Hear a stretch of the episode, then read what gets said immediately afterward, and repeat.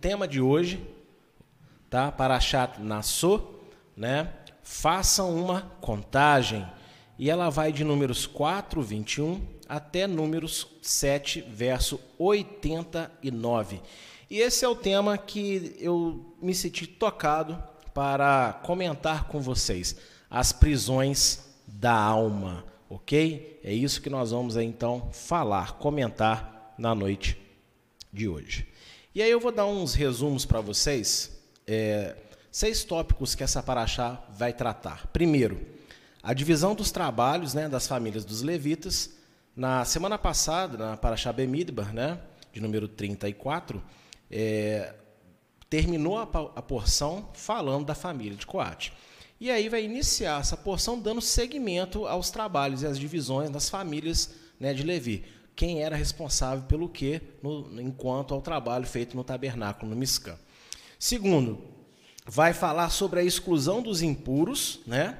É, vai falar ali aqueles que são impuros por uma doença, ou por fluxo, ou por tocar no morto, e aqueles que não estavam purificados teriam que ser afastados, excluídos do arraial para que não houvesse contaminação.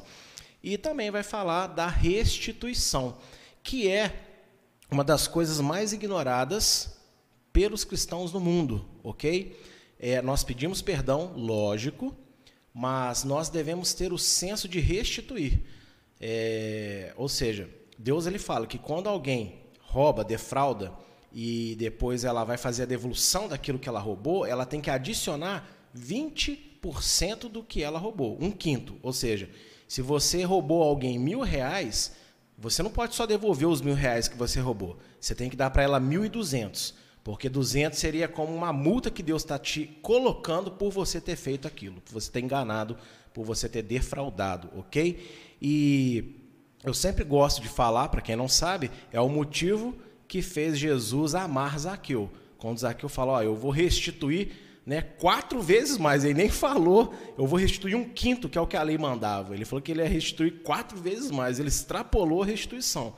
E aí Jesus fala para ele, e aí Yeshua fala para ele, hoje verdadeiramente a salvação entrou na sua casa. Por quê? Porque ele se arrependeu, recebeu o Senhor como Salvador, mas aplicou a Torá de forma certa e até transbordou na aplicação. Glória a Deus. É, nós vamos ter aí também o relato das águas amargas, né?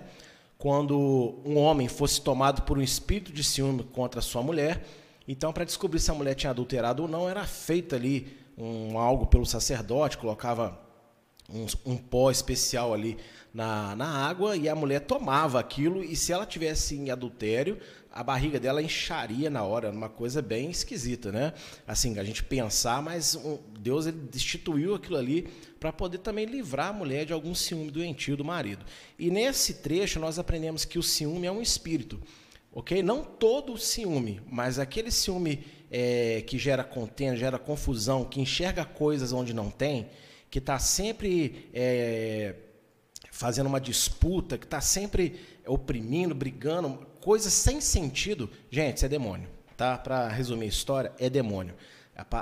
Deus fala claramente nessa porção, em qualquer versão que você procurar, o espírito de ciúme. Então, o ciúme, quando ele não é controlado, quando ele só gera confusão e quando ele, é, ele vem para causar é, divisão, briga em coisas que não estão acontecendo, é um demônio que está ali, não necessariamente possuindo a pessoa, mas pode estar influenciando a pessoa.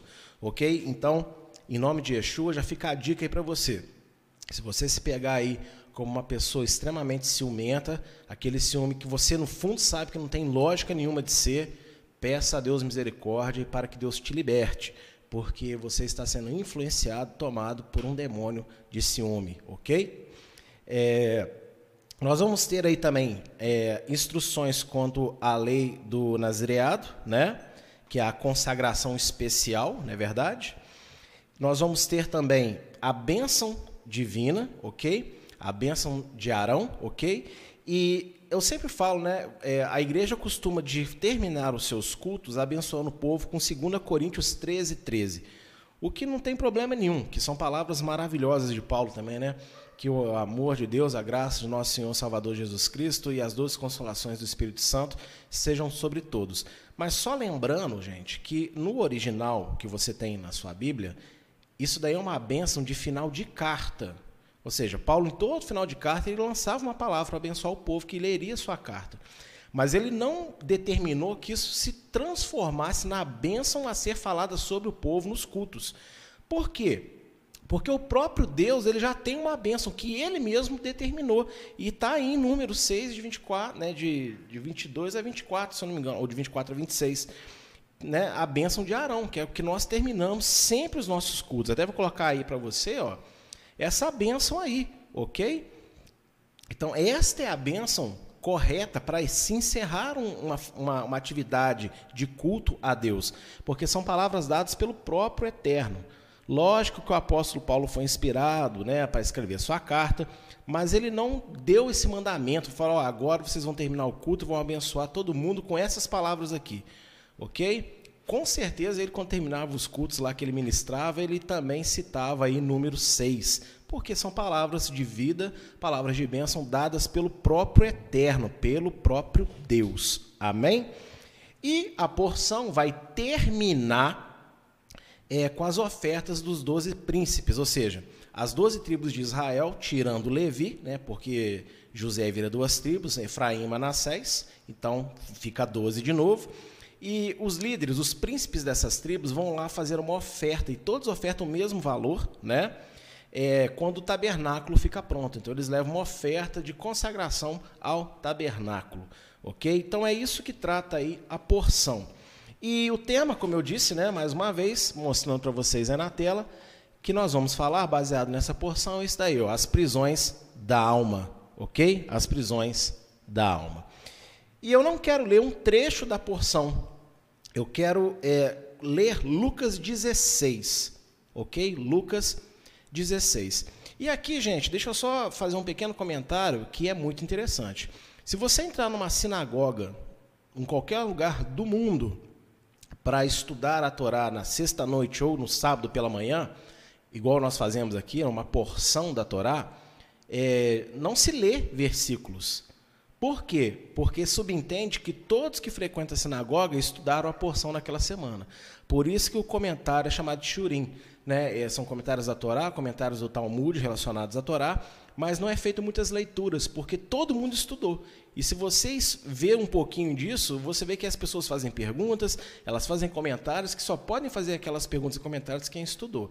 Então fica a dica aqui para mim e para você. Se a nossa igreja é compromissada a estudar as porções durante a semana, você não pode continuar para sempre vindo para o culto de sexta sem fazer a sua parte de estudar também a sua porção. Porque não basta eu estudar para te ensinar, você tem que estudar também para que você aprenda, para que você tenha um relacionamento com Deus. Então vamos pegar esse princípio aí, porque como eu disse no culto de ontem, de Shavuot, Pentecostes, né, lá no capítulo 9 de Romanos, Paulo fala que o culto foi dado para Israel. Então, se Israel faz isso, isso é algo bom, inspirado por Deus, vamos fazer nós também. Então, o primeiro hashtag de hoje, hashtag compromisso com a minha leitura. Amém, queridos? Que a leitura do pastor não, não, não transforma a vida de ninguém. Edifica só a pregação do pastor, mas você, a sua vida com Deus, o seu devocional, você tem que ter também. Lucas, capítulo 16, e o verso que eu quero ler é o verso de número 10. Quem é fiel no mínimo, também é fiel no muito. Quem é injusto no mínimo, também é injusto no muito. Ô, gente, esses versos aqui do Senhor Yeshua são magníficos. Não precisa de nem ficar explicando muito o contexto aqui, porque é um verso assim que serve de uma forma bem simples. Se você é fiel, se você é dedicado, se você é compromissado com, com os mínimos detalhes, com pequenas coisas, você também será com grandes coisas. Se você é responsável com coisas, vamos dizer assim, que a gente considera às vezes bobas, triviais, você será também responsável com coisas grandes e importantes. Mas se você é irresponsável, se você é infiel no mínimo, você também será infiel e irresponsável no muito. Eu vou dar um pequeno exemplo aqui, é, falando de finanças. Não é o foco dessa palavra, mas só para você entender. Uma pessoa às vezes fala assim: ah, quando eu ganhar 10 mil reais eu vou ser dizimista fiel. Mas ela ganha 100 reais hoje não dá o seu dízimo. Então ela não vai ser fiel quando ela tiver 10 mil. Porque o dízimo de 100 reais é 10. 10 reais. Se ela tem dificuldade de tirar 10 reais, você acha que ela vai ter facilidade de tirar mil quando ela ganhar 10 mil? Claro que não. Então, é só para você entender o que, que Yeshua está dizendo aqui. Quem é fiel no pouco, também é fiel no muito. Quem é infiel no pouco, também será infiel no muito. E esse tema que eu coloquei, sobre prisões da alma, tem a ver com infidelidade, ok? Nós somos prisioneiros na nossa alma quando nós somos infiéis às nossas responsabilidades para com Deus, sejam elas grandes, sejam elas pequenas, tá bom? E por que que isso tem a ver com a porção de hoje? Porque a porção de hoje, ela vai falar para nós no capítulo 6 de um voto especial do povo de Israel chamado nazireado, OK? É, o nazireado. O nazireado basicamente, a pessoa se consagrava e ela não poderia comer nada relacionado à uva, nem o fruto, nem a semente, nem qualquer derivado, nem tomar vinho, não poderia raspar o cabelo, não poderia é, ter nenhum tipo de contato com a impureza da morte. Né? Então, se, mesmo se o pai, a mãe ou até um irmão dele morresse, ele não poderia quebrar o voto para ir lá é, fazer o culto fúnebre né, para enterrar o seu parente. Se ele fosse lá fazer isso, o voto dele estava automaticamente anulado, cancelado. E esse é um voto especial, né? Feito, ok? É, de uma pessoa para com Deus. E lá em Números 6, 8, se nós lermos, já no finalzinho da instrução, olha só o que, que vai dizer. Todos os dias do seu nazireado, da sua consagração, santo será a Adonai. Então a pessoa que fazia este voto especial, e este voto, ela não podia fazer de qualquer maneira, tinha que ser como Deus ordenou. Né? Tinha, é, era uma, uma consagração específica como Deus ordenou. Então, a pessoa que fazia o nazireado, durante todos os dias da sua consagração, ela estava dedicada, consagrada, separada para a glória de Deus, ok? E a palavra nazireu né, vem do hebraico da raiz nazar, que significa manter distância. Ou seja, ela vai manter distância das coisas que Deus pediu. Mas também pode significar dedicação. Ou seja, ela vai manter distância das coisas que Deus não quer, mas ela vai se dedicar a Deus. Então, esse era o voto de nazireado. E olha só, por esse verso 8, quando nós vemos que é, as suas abstinências era conforme aquilo que Deus queria, nós vamos, podemos entender também que o nazireu, quando ele se consagrava, ele não fazia um voto, um jejum, uma privação para alcançar favor próprio. Porque geralmente nós fazemos jejum, nós fazemos é, algum tipo de consagração porque buscamos em Deus uma solução, um favor de Deus para a nossa vida. E isso não é pecado, isso não é errado, muito pelo contrário, nós devemos e podemos sim buscar o favor de Deus através de consagrações. Só que o nazireado é, não era para que a pessoa alcançasse o favor de Deus para ela é para que ela pudesse buscar em Deus que ele cumprisse a vontade dele. Ou seja, o voto de nazireado, então, ele serviria para trazer à existência a obra, o desejo que Deus gostaria de realizar pelo povo, pela vida da pessoa, pela família, enfim. Então é um voto um pouco diferente. Por isso que esse voto, a pessoa não podia se consagrar de qualquer maneira. Ela não podia falar, ah, eu vou ficar 15 dias sem comer pão, eu vou ficar sem tomar água. Não. Tinha que ser exatamente como Deus pediu. Ok? Por quê? Porque não era para realizar a vontade dela, pessoa. Era para trazer à existência a vontade de Deus. E eu não sei se você vive apenas para buscar favores para si, mas se você aí realmente ama o Senhor e tem vontade aí de ver a, o Senhor cumprir a, a, o desejo dele, não só na sua vida, mas em toda a terra, hashtag aí, faça a sua vontade, Deus. Amém? E aí, o que, que acontece, gente? Nós vamos ter é, como Raftará, Raftará é a palavra usada para complemento, é um texto que se usa né, no, no, no Antigo e no Novo Testamento, dois textos escolhidos, um em cada livro, para poder ajudar a entender e a explicar a porção estudada, Então, a Raftará de hoje, ela vai falar do nazireu mais famoso da Bíblia Sagrada. Quem é o nazireu mais famoso da Bíblia Sagrada? É, veja bem, João Batista não era nazireu, tá? Não temos essa informação aí na Bíblia, tá? Que João Batista era nazireu. Tem muita gente que acha que Yeshua era nazireu. Yeshua não era nazireu também, porque tomava vinho, né? E o pastor Carola aí, né? Ele estava esperto aí no manto. E os irmãos agora tá todo mundo aí junto, né? É exatamente isso aí. É Sansão né? Como diz a música que a Luísa gosta de assistir aqui, Sansão, o fortão do cabelão, aí eu não lembro o resto, mas é isso aí, ok? É o Sansão, ele é o nazireu mais famoso da Bíblia, tá bom? E eu quero ler com vocês o texto sobre Sansão, que é Juízes capítulo 13, ok? Do verso 2 até o verso de número 5. E havia um homem de Zorá, da tribo de Dan, cujo nome era Manoá. E sua mulher, sendo estéril, não tinha filhos. E o anjo de Adonai apareceu a esta mulher e disse-lhe: Eis que agora és estéril, e nunca tens concebido, porém conceberás e terás um filho. Agora, pois, guarda-te de beber vinho, ou bebida forte, ou comer coisa imunda porque eis que tu conceberás e terás um filho sobre cuja cabeça não passará navalha, porquanto o menino será nazireu de Deus desde o ventre, e ele começará a livrar a Israel da mão dos filisteus. Então nós temos então Deus consagrando uma criança no ventre. Lembra quando eu falei que o nazireado não era para fazer um favor para a pessoa? Era para que Deus manifestasse a sua vontade. Então Deus fez um favor para esta mulher, para a mulher de Manoá. É, tirou a esterilidade dela. Mas o nazireado da criança era tão sério que ela também não poderia se contaminar com nada que a criança não poderia comer depois de viva. Ela já não poderia comer coisa impura, ela já não poderia tomar nada relacionado a vinho, a uva, porque a criança já era consagrada desde o ventre. E para que, que ela iria vir à existência?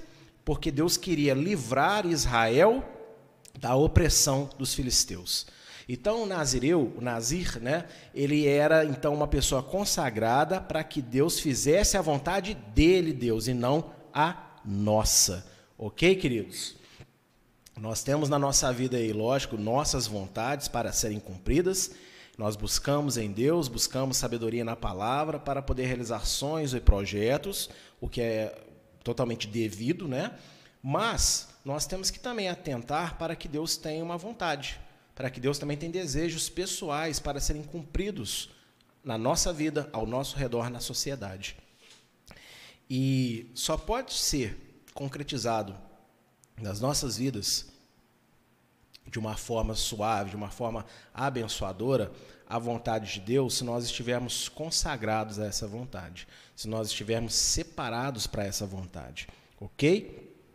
Então, é, olha só, aqui no primeiro verso do capítulo 13, para eu te mostrar como, como, como é que as coisas acontecem, os filhos de Israel tornaram a fazer o que era mal aos olhos de Adonai, e Adonai os entregou na mão dos filisteus por 40 anos.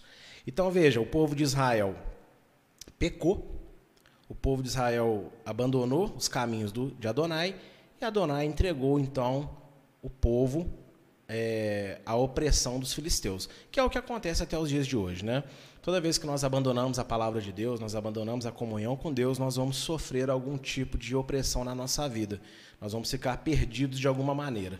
E aí, é, Deus então, ele para dar a solução, ele levanta uma pessoa consagrada a ele, para que essa pessoa fosse instrumento dele para que ele fizesse a sua vontade.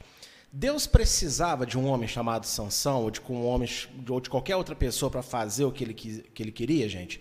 Não, precisar ele não precisava, mas ele queria fazer dessa forma. Então, não é que Deus precisa de mim, não é que Deus precisa de você, mas é o desejo de Deus que a glória para o nome dele venha acontecer na nossa vida e ao nosso redor, muitas vezes, porque Ele quer nos usar. Não é porque nós merecemos, não é porque nós somos dignos e não é porque só nós podemos fazer. É porque ele fez uma escolha. Ele fez uma escolha de usar a minha vida, ele fez uma escolha de usar a sua vida, de nós sermos instrumentos para ele. E se nós existimos para a glória dele, nós não devemos discutir com o nosso oleiro. Por que me fez assim? Por que eu tenho que me envolver com isso? Eu tenho que pegar e me consagrar para ser instrumento de Deus para que ele concretize a sua vontade. Amém, queridos? E aí, o que, que acontece? Falando um pouco então de Sansão, ele veio a nascer de uma mãe estéril, ou seja, sua mãe não tinha condição de ter filhos. Deus curou a mãe dele, né, da esterilidade, e trouxe a ele a vida para que ele se tornasse um instrumento de Deus para libertar Israel dos filisteus. O próprio Deus entregou Israel, ou seja, deixou eles ficarem oprimidos por um tempo para que eles aprendessem a lição. Mas Deus é misericordioso, gente. Deus, ele vai lá, ele dá a lição, ele bota de castigo, mas depois que o povo aprende, ele quer trazer o povo de volta para a paz, para shalom. E a nossa vida acontece mais ou menos assim também. Nós atravessamos momentos de deserto, de confusão, de solidão, de dor, de muitas coisas. E se nós não murmurarmos contra Deus, mas buscarmos no Senhor realmente o porquê estamos atravessando aquilo, ou melhor ainda, o que nós precisamos de fazer para que Deus se alegre com a nossa vida, esse deserto, essa solidão, essa confusão, ela vai acabar. Pode ter certeza disso. É por isso que, geralmente, numa visita, eu sempre falo: hum, é mais interessante do que ficar perguntando para Deus o porquê você está passando por isso, pergunte a Deus o que você precisa aprender com tudo que você está passando. Amém? Então, troque o seu porquê por o que, Senhor, o que eu preciso aprender. E eu garanto para você que muitas das suas lutas, elas vão de repente terminar mais rápido, porque você vai então estar tá buscando a face do Senhor para se tornar aquilo que ele quer. E se tornando aquilo que o Senhor deseja, né, com toda certeza, ele vai mover os céus ao seu favor. OK, queridos? E aí, olha só que missão magnífica a de Sansão, né? Sansão, o nome dele em hebraico é Shinshon, e Shinshon significa literalmente pequeno sol, né? Por quê? Porque ele recebeu uma força descomunal. Ele era o, o super-homem da época, né? Ele era muito, muito forte, né? Uma força sobre-humana. Nem o Reginaldo podia com Sansão, pasme, mas é isso aí. Então veja, é, ele era muito forte, uma, uma força que não tinha cabimento. Ele carregava um muro de uma cidade, de uma, um portão de uma cidade no ombro, gente. É, isso é uma coisa inimaginável, né? Só que o é, que, que acontece? Deixa eu só me ajeitar aqui. Ele recebeu essa força, mas para libertar Israel dos seus opressores, dos seus inimigos, e não para fazer aquilo que ele queria ok? E esse menino, ele cresceu, se tornou forte dessa, dessa forma, e ele aprendeu com o pai e com a mãe as suas responsabilidades. Ele, imagino que quando ele começou a falar, né, a primeira coisa que provavelmente falaram para ele, olha, você é nazireu. Ele, o quê? Pois é, aí falou, nazireu. E ensinaram para ele que ele não poderia algumas coisas, né? Lembra que eu falei, são três coisas essencialmente que o nazireu não pode fazer. Não pode se relacionar com nada da, da, do fruto da uva, não pode raspar o cabelo e não pode tocar em nada morto. Né? E aí, olha só, em números é, 6, de 6 a 7, Deus vai falar sobre a proibição de tocar em coisa morta. Mas em números 14, e eu quero ler com você, em Juízes, perdão, 14, de 7 a 9, olha só o que vai dizer. E desceu e falou àquela mulher, e ela agradou aos olhos de Sansão. E depois de alguns dias voltou ele para tomá-la. E, apartando-se do caminho para ver o corpo do leão, eis que no corpo morto do leão havia um enxame de abelhas com mel. E tomou-o nas suas mãos, e foi andando e comendo dele. E foi a seu pai e sua mãe e deu-lhes do mel e comeram, porém não lhes deu a saber que tomaram o mel do corpo do leão. Olha só, o nazireu podia tocar no morto? De maneira nenhuma. O mandamento é tão sério que se o pai dele e a mãe dele morresse, ele não poderia tocar, estar naquele ambiente de luto, por causa do pai e da mãe. Então você imagina que Sansão está passando, ele olha o leão que ele mesmo matou, e ele olha que coisa incrível, gente. Uma, uma, as abelhas fizeram uma colmeia dentro do leão. E ele, com fome, com fominha, foi lá, pegou o melzinho do corpo morto do leão e saiu comendo. E aí, olha só, se o pai e a mãe morresse, ele não poderia ir no funeral. Mas ele pegou o mel do corpo morto do leão e deu de comer para o pai e para a mãe. Ele não só impurificou a si próprio, mas ele também levou impureza para o pai e para a mãe. Porque mesmo que esses não fossem nazireus, com certeza Deus ele não permite o contato com coisa morta. E na Torá, inclusive, é proibido né, você comer o animal que morreu sozinho no campo. Né? Ô, gente, então para e pensa nisso. Ele tinha uma responsabilidade. Três responsabilidades. E uma delas, ele já não foi fiel. Consegue entender isso? Ele não foi fiel. E aí, tem uma segunda responsabilidade em número 6, verso 5, que fala de raspar o cabelo. Ele não poderia raspar o cabelo. Mas lá em Juízes, capítulo 14, né? Aliás, capítulo 14 não. No capítulo 16 de Juízes, nós vamos conhecer aqui uma mulher, provavelmente uma mulher atraente, uma mulher é, sedutora, né, bonita, que está aqui, ó. E foi Sansão a Gaza e viu ali uma mulher prostituta e entrou a ela, ou seja, foi ter relacionamentos com ela. Então, é, e nesse, nesse capítulo 16 de Juízes, vai ficar aquela velha ladainha. Os príncipes filisteus vão até essa mulher chamada Dalila, essa prostituta, e falam: Olha, nós queremos que você descubra o segredo da força desse homem aí que está que tá aí tendo relações com você. E ela fica todo dia ali, ah, meu amor, fala para mim qual é a tua força. E ele vai inventando historinhas, ele vai flertando com o pecado, né? ele vai flertando com o erro, não é verdade? Até que um belo dia ela enche tanto a paciência dele que a Bíblia diz que ele ficou com desejo de morte. Tipo assim, essa mulher é tão chata que eu estou vontade de morrer. Aí, para ela deixar ele em paz, ele fala: olha, é o seguinte, desde que eu nasci, nunca passou navalha na minha cabeça, e esse é o meu segredo. Eu não, é, se um dia essa, essa cabeleira minha cair aí, aí já era. E aí o que, que acontece? Ela vai, faz ele dormir no colo dela, né? Ó, Nino, vem cá, meu amor, agora sim. Você, né, agora eu vi que você confia em mim. E assim que ele adormeceu, sono profundo, ela raspou toda a sua cabeleira. E ela chama os príncipes e ela grita, como gritou das outras vezes: Olha, os filisteus estão vindo contra você. E ela tinha amarrado ele, aquela coisa toda. E quando ele se levanta, das outras vezes ele tinha conseguido romper os grilhões, romper as cordas, né? Dessa vez ele se levanta e nada acontece. As correntes ficam lá, as cordas ficam lá. Por quê? Porque tem um verso amedrontador aqui no capítulo 16 que eu quero ler ele com vocês.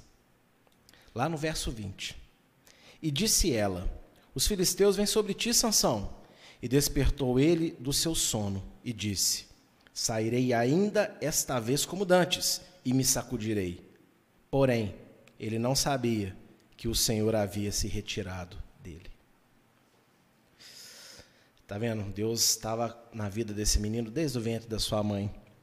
E ele brincou, brincou, brincou, brincou, até que o dia que Deus então saiu da vida dele. E quando ele realmente precisou, ele ficou na mão, ele ficou sozinho.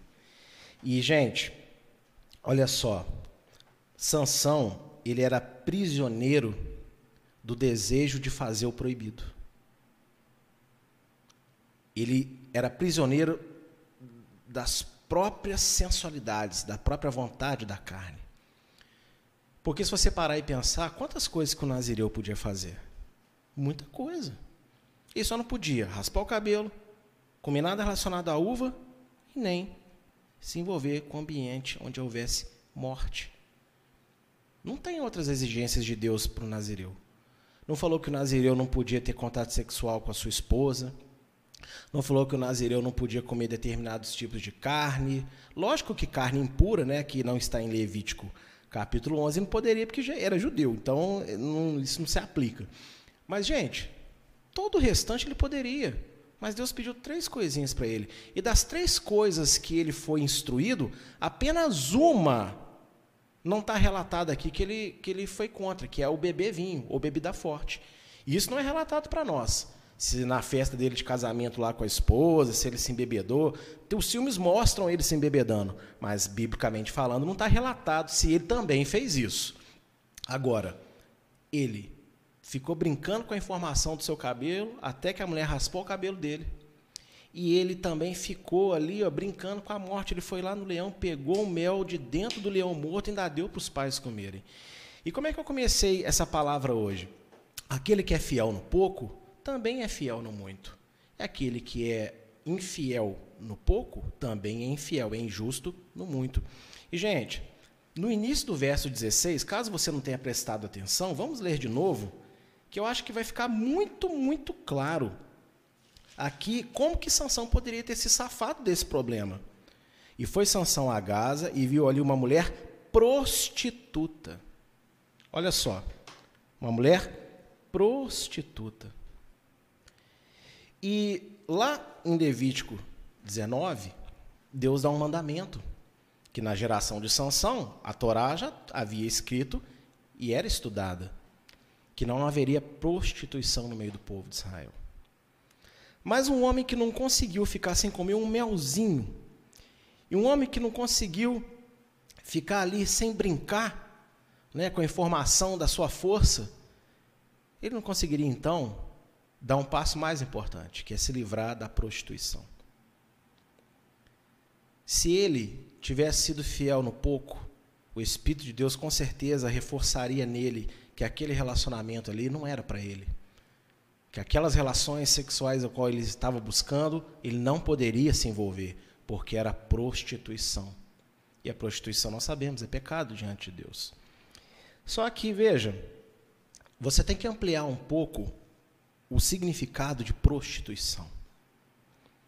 Prostituição não é apenas sexo, prostituição é tudo aquilo que leva a um adultério espiritual contra a palavra de Deus se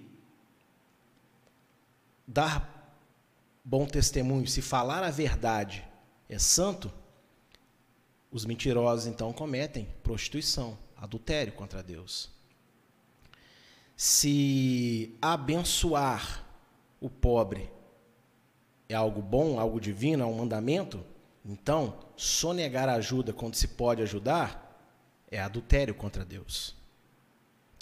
Estão entendendo o que eu estou querendo passar para vocês?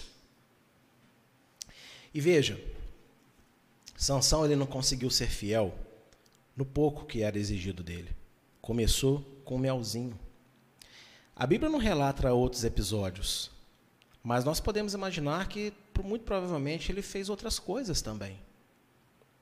Mas ele não foi fiel no pouco que Deus pediu para ele. Que ele foi instruído pelos pais ele não deu ouvido. Apesar de Deus ter o usado, mas ele brincava com, com, com a palavra de Deus, ele brincava com a instrução de Deus para a vida dele. E, gente, Sansão ele era um homem poderoso, ele era um homem forte. E você vê que quando ele se levanta ali da terceira vez, né, de lado, ali, não, vou arrebentar aqui as correntes como sempre. Você vê que a força dele gerou nele um algo muito perigoso, chamado o quê? Soberba. Sansão passou a confiar na própria força. Porque quando ele se levantou, com certeza ele viu que ele estava sem cabelo, gente. Ainda mais que tinha um cabelo muito grande, era perceptível. Só que apesar dele saber daquela informação, ele pensou que não, eu vou conseguir. Eu sou eu sou forte. Ele não era forte. Aqui em Juízes fala que as pessoas olhavam para ele e não entendiam a força dele. Então os filmes mostram ele como aquele cara marombado, grandão, brucutu selvagem, né? Não um Ranieri, tá? Mas um brucutu bem grande. E veja, a Bíblia não fala que ele era um alterofilista, um fisiculturista. A Bíblia fala que as pessoas não entendiam a origem da sua força, ou seja, mesmo para aquela época, apesar da força dele ser sobre-humana, se a pessoa fosse muito musculosa, ainda mais naquela época né, deles, ela se inventava muita lenda. Não, o cara tem 3 metros de altura, o cara é um Golias, né? Que Golias viria muitos séculos depois, mas você entende o que eu quero dizer. Sansão não era forte. Quem era forte era Deus na vida de Sansão. Enquanto Sansão estava consagrado a Deus. Veja que Deus ainda foi tolerante, porque já ali ao comer daquele mel, Deus poderia ter tirado dele a sua força. Mas Deus ainda foi paciente. E ele sabia que ele estava errado, porque a Bíblia disse aqui, e nós lemos, que ele levou daquele mel para o pai e para a mãe, mas ele não falou a origem do mel. Porque ele sabia que quando ele falasse, o pai e a mãe iam chamar a atenção dele. E não ia chamar atenção porque é pai e mãe chato, é porque é pai e mãe que guiavam ele na palavra. Só que ele preferiu esconder a informação. Porque ele sabia que ele ia levar uma, uma, uma exortada e não ia gostar. E não ia atender. E, gente, vocês não podem agir assim com o próprio Deus. Quando Deus ele vem até nós, falando algo na sua palavra, nos chamando a atenção, mostrando que aquele caminho, aquela escolha está errada, e você dá de costas, dá de ombros para Deus, como se fosse uma chatice. Ai, que coisa chata. Assim como Deus é, separou Sansão no ventre, mas colocou para eles pais responsáveis para que pudessem é, educá-lo guiá-lo no caminho certo, hoje em dia Deus ele coloca na sua vida uma igreja, líderes, pastores, coloca a própria Bíblia, a Bíblia Sagrada e muitas vezes nós não estamos escutando o que a Bíblia fala, não estamos escutando a nossa liderança, não estamos escutando às vezes o próprio Deus através de tudo aquilo que ele se manifesta. Porque às vezes a santidade é chata, não é atrativa.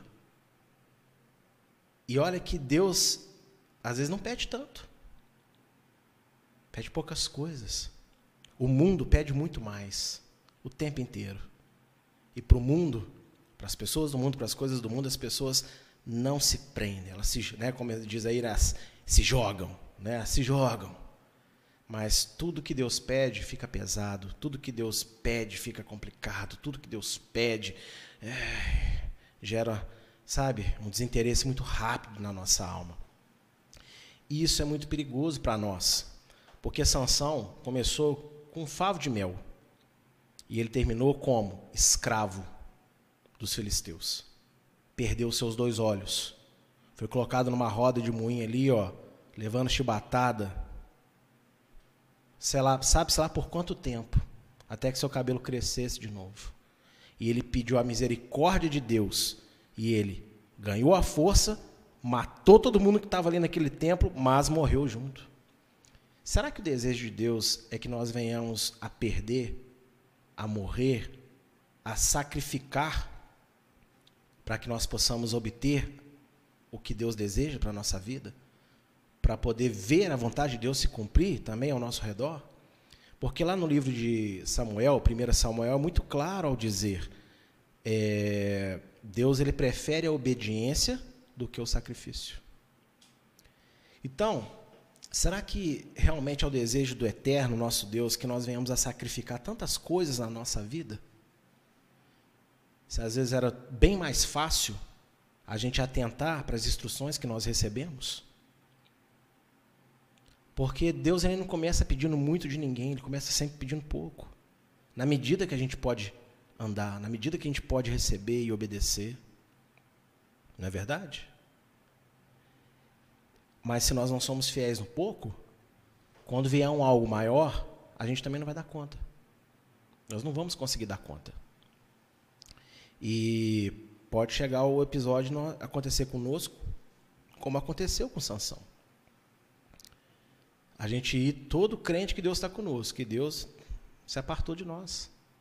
Deixou a gente ali agora, ó, para sofrer as consequências. Mas eu repito, é a vontade de Deus? Não, não é a vontade de Deus. E qual era a prisão da alma de Sansão? A vontade de fazer o errado. A vontade de se envolver com o proibido. E quantas coisas na nossa vida nós sabemos que é errado? E nós vamos lá e nos envolvemos com aquilo da mesma maneira. E, gente, é... e existem formas de prostituição muito simples. Quantas pessoas não conseguem ler a palavra diariamente, ter prazer na leitura, sabe? Por quê? Porque emprestam os seus olhos, prostituem os seus olhos com televisão, com celular, com programações, com vídeos, com leituras que não são de Deus.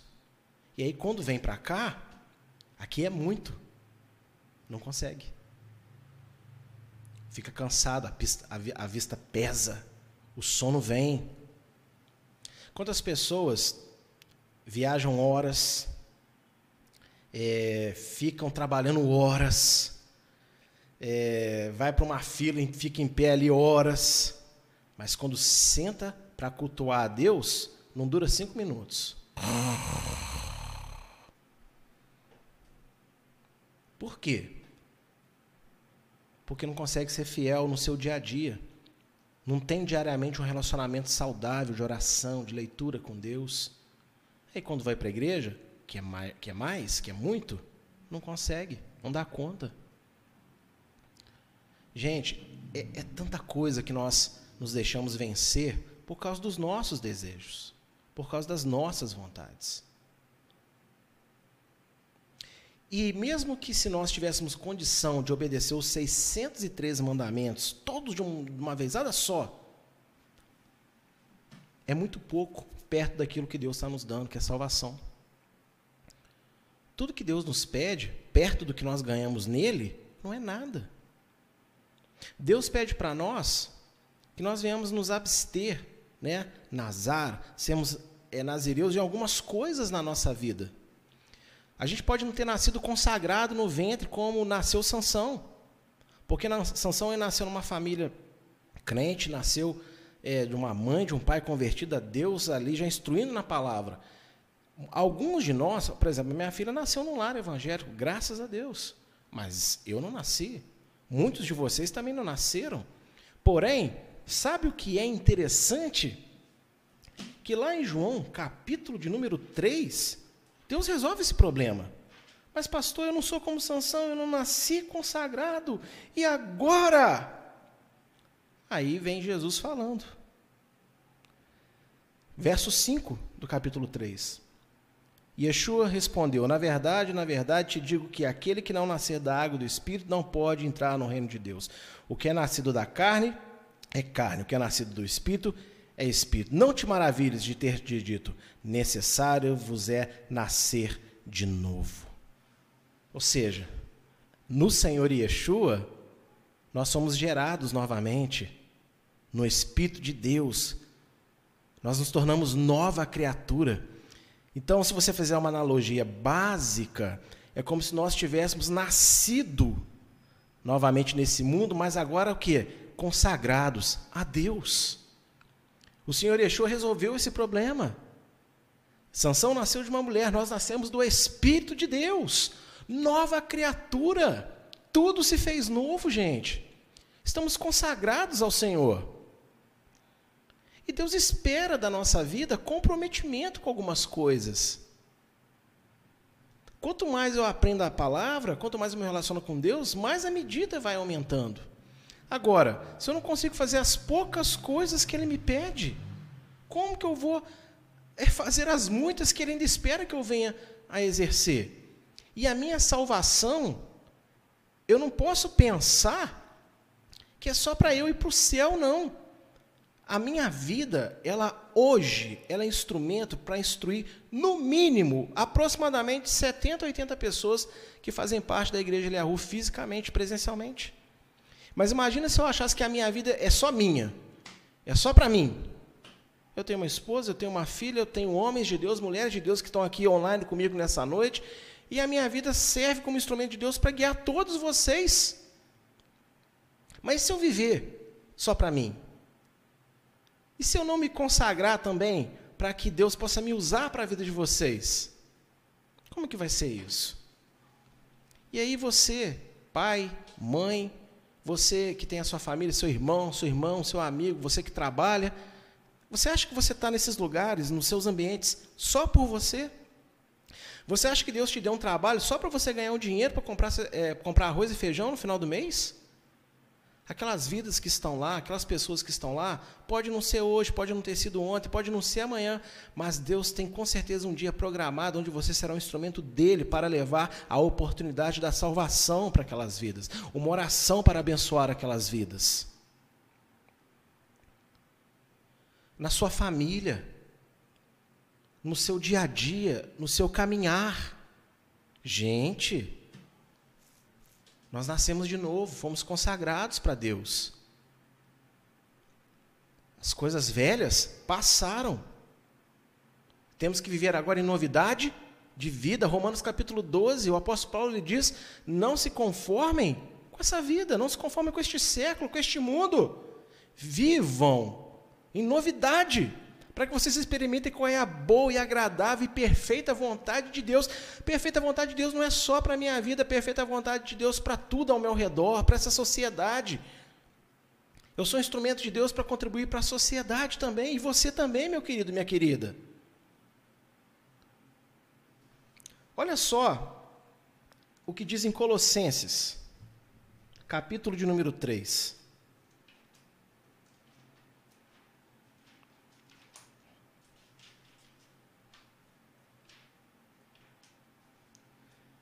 Colossenses.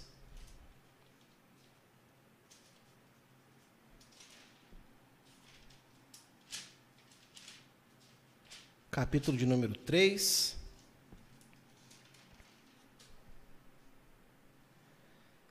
Eu vou ler do verso 1 até o verso 11. Portanto, se já ressuscitastes, ressuscitastes com o Messias, buscai as coisas que são de cima onde o Messias está assentado à destra de Deus. Você já ressuscitou com o Senhor? O corpo de glória ainda virá, mas e no espírito? Você já é nova criatura? Quem é nova criatura aí no Messias? Pensai nas coisas que são de cima e não nas que são da terra. Gente, quantas pessoas estão aprisionadas no dia a dia, no hoje, no agora? No que está acontecendo no mundo, no que está acontecendo no Brasil, no que está acontecendo na televisão, no que está acontecendo na internet, no que está acontecendo no vizinho, no que está acontecendo no mercadinho da esquina. Lógico que você não é ET nesse mundo, você tem que é, se envolver com essas coisas, porque estamos nesse mundo. Mas a nosso, o nosso anseio e a nossa busca não são pelas coisas daqui de baixo, são pelas coisas lá de cima. Pensai nas coisas de cima. Quanto tempo você gasta por dia pensando nos seus problemas pessoais, no dinheiro, no trabalho, nas pessoas? E quanto tempo você dedica pensando em Deus, pensando no reino de Deus, na palavra de Deus? Porque se você gasta pouco tempo, você é, você é infiel no seu tempo para com Deus, dificilmente você vai vivenciar grandes experiências de Deus com muita frequência. Olha o verso 3: Porque já estáis mortos e a vossa vida está escondida com Yeshua em Deus. Gente, nós estamos mortos para esse mundo, para este século. A solução para tudo na nossa vida é palavra de Deus. Quando o Messias, que é a nossa vida, se manifestar, então também vós vos manifestareis com ele em glória. Quando Yeshua voltar, aí vai resplandecer a verdadeira natureza completa que está em mim. Hoje eu tenho um espírito novo, o corpo ainda é caído, mas então o corpo ele vai ser transformado e ele vai se unir ao espírito glorioso. Isso também seria o que? Todo glorioso, corpo de glória, espírito de glória, alma gloriosa.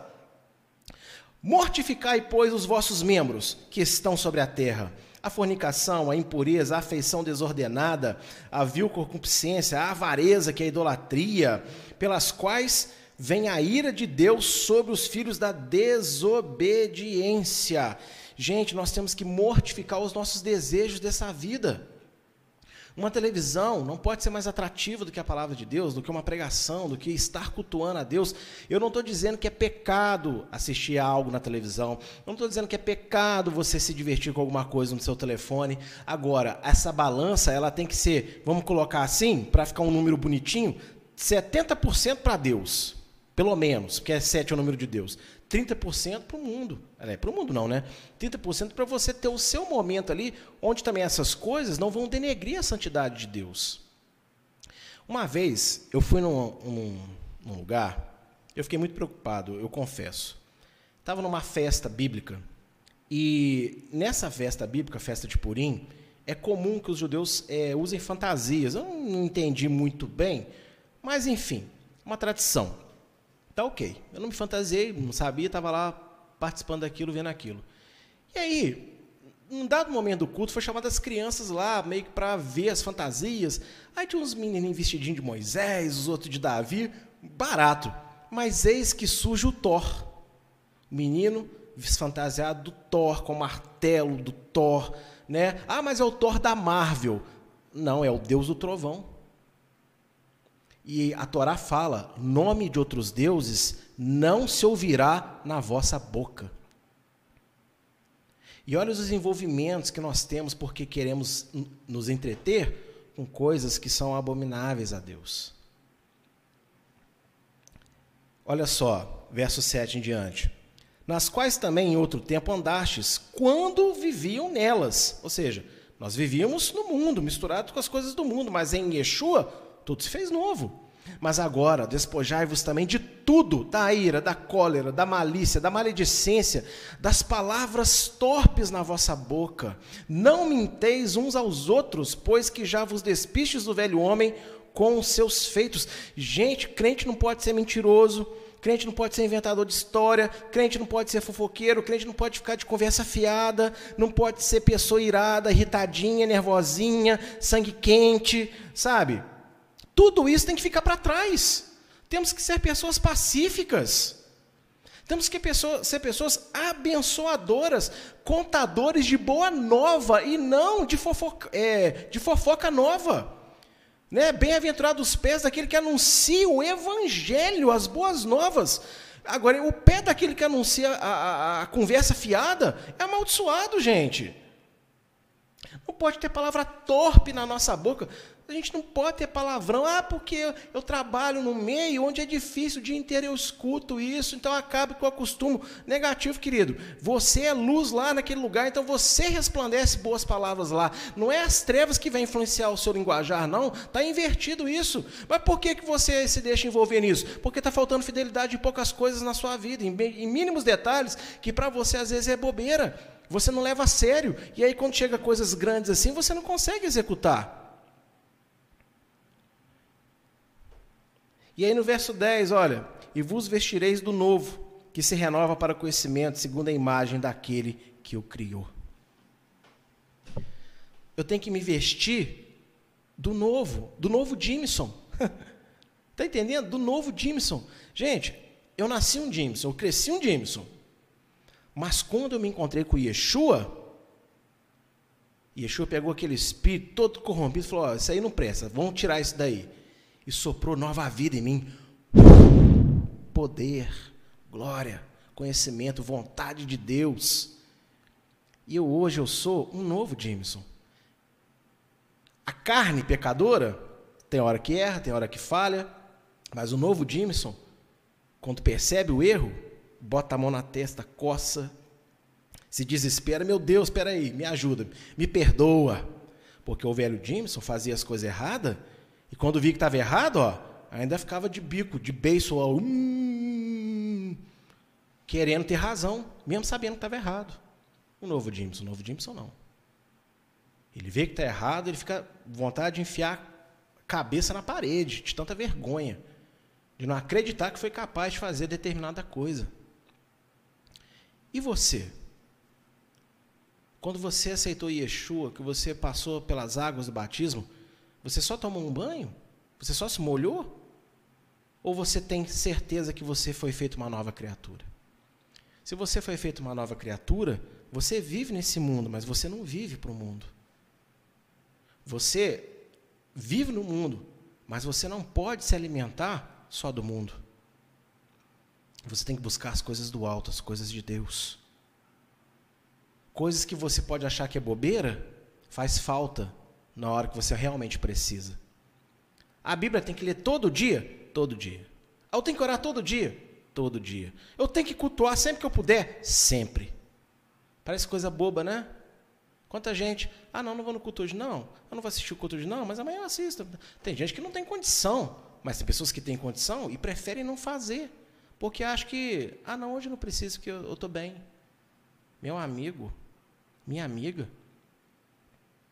E se justamente naquele dia Deus inspirou a palavra pensando em você, preparou aquilo para você, Aí depois você vai ficar buscando, resposta. Mas Deus já falou. Por isso que Apocalipse fala: quem tem ouvidos, ouça. Porque ele fala, mas nem todo mundo ouve. Nem todo mundo se dispõe a escutar. Gente, prisões da alma. Quais são as coisas desse mundo que tem roubado de você o interesse pelas coisas de Deus? Quais são as coisas desse mundo que tem roubado de você a paixão avassaladora por Deus? E eu estava lembrando quando eu me converti, não sei como é que foi a sua conversão, mas a minha foi mais ou menos o seguinte. Eu me converti, né? Você já sabe como é que foi a minha conversão, não vou falar aqui de novo. E eu fiquei meio. É, é, as pessoas que estavam ao meu redor achavam que eu estava meio biruta, meio fanático. Porque saí quebrando meus CDs tudo, agora só quero ouvir louvor. É, o culto na igreja que eu frequentava na época era quarta e sexta de noite, sábado de noite, domingo de manhã e domingo de noite. Pergunte quantos cultos que eu ia. Nos cinco. Todo final de culto eles faziam um apelo lá, e eu, como estava naquele processo inicial, eu me sentia tocado, eu ia lá na frente todo culto, ai, chorando. Até que o dia o irmão chegou para mim e falou: irmão, é, é, você está aceitando Jesus? Eu falei: não, já aceitei Jesus, já estou aqui um tempo. Ele, por que, que você está vindo? Falei, porque a palavra falou comigo, falou para quem se sentiu tocado. Ele, não, irmão, você está certo, eu que estou errado, preciso de botar o primeiro amor. E hoje, às vezes, está na igreja, sabe que a palavra para a gente fica ali, ah, não sei se eu vou, não, melhor ficar aqui, não, senão os outros vão falar, todo culto está lá na frente. Mas eu estava lá na frente todo culto. A minha esposa é testemunha, ela sabe que eu fazia isso mesmo. Gente, sabe, é, é, tudo era Deus. Eu lembro a primeira vez que eu fui no monte orar, de noite, aqui no Monte da Amazônia. Eu fiquei nem cinco minutos, que eu morri de medo, que eu ouvi umas histórias lá, porque tem o boi do olho vermelho no monte. Eu falei, meu Deus do céu, se esse capeta me pegou, eu estou sozinho aqui, misericórdia. Fiquei cinco minutos orando e fui embora. Aí depois eu fui, né, Deus colocando no meu coração, calma, vai lá a hora, não é assim não. Hoje eu vou, fico lá horas, lá orando. A primeira vez que eu fui orar na madrugada, gente, eu senti arrepio na nuca, na, na ponta da orelha. Eu falei, ai meu Deus, vou orar aqui na madrugada, vai ter um monte de demônio, não sei como é que vai ser isso. Mas eu fiquei lá suando frio, gente, chorando de medo lá, porque né, muito espiritual era uma novidade para mim. E eu acreditei muito nessas coisas, mas eu fiquei lá firme e forte. E, e quantos de nós experimentamos, é, cada um no, na, na, da sua forma, na é verdade, experimentou, gente é, sensações magníficas, maravilhosas da, da, da palavra de Deus, de, de experiência com Deus, fome por Deus. E aí hoje tudo é difícil, tudo é complicado, tudo é cansativo, tudo está demorado. Na época que a, a, igreja abriu lá onde nós estamos hoje, que era outro ministério, gente, eu saía, o culto acabava às 9 horas, eu saía da, saía da igreja, ó, saía do trabalho 8 e 15 saía correndo, chegava muitas vezes, chegava lá 10 para as 9, pegava literalmente a benção final. Mas, ó, feliz, feliz. Hoje, qualquer coisa vira desculpa para não ir para a casa do Senhor e a gente está sempre falando para Deus que Deus entende o meu compromisso, mas a gente nunca pode mostrar para o nosso compromisso que eu tenho um Deus. Quando é que a gente vai inverter essa balança, gente? Quando é que a gente vai mudar as nossas prioridades? Porque se você acredita que a palavra de Deus é verdade, eu creio que tudo isso que está acontecendo no mundo hoje é sinal claro de que o princípio das dores está se iniciando. E coisas mais difíceis virão, coisas maiores. Mas se a gente não aprender a ser fiel agora, quando ainda está suave, como é que a gente vai ser fiel lá na frente, quando o cerco apertar? Já parou para pensar nisso? E quantos hoje já estão sofrendo porque não foram fiéis quando podiam lá atrás? Aí hoje estão tendo que passar um aperto com tudo que está acontecendo. Então, eu venho a pedir a você nessa noite um apelo para que você aceite a sua consagração a Deus e tenha prazer em viver para Deus. Porque Deus ama você. Ele te chamou, ele te salvou, ele te deu um novo espírito, te deu uma nova mente, te deu novas oportunidades. Ele está trabalhando em muito dos seus projetos, em muitos dos seus sonhos. Mas Deus também tem um projeto. E Deus também tem um sonho. E Ele gostaria que eu e você estivéssemos envolvidos com esta obra. E tivéssemos a alegria de sermos contribuintes para a concretização da Sua vontade. Então, não fique aprisionado na sua alma pelas seduções, pelas paixões desse mundo. Abre essa prisão, porque nada te impede. No nome de Jesus, toda cadeia tem que cair.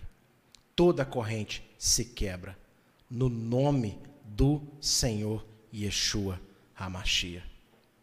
Seja livre. Amém? Seja livre.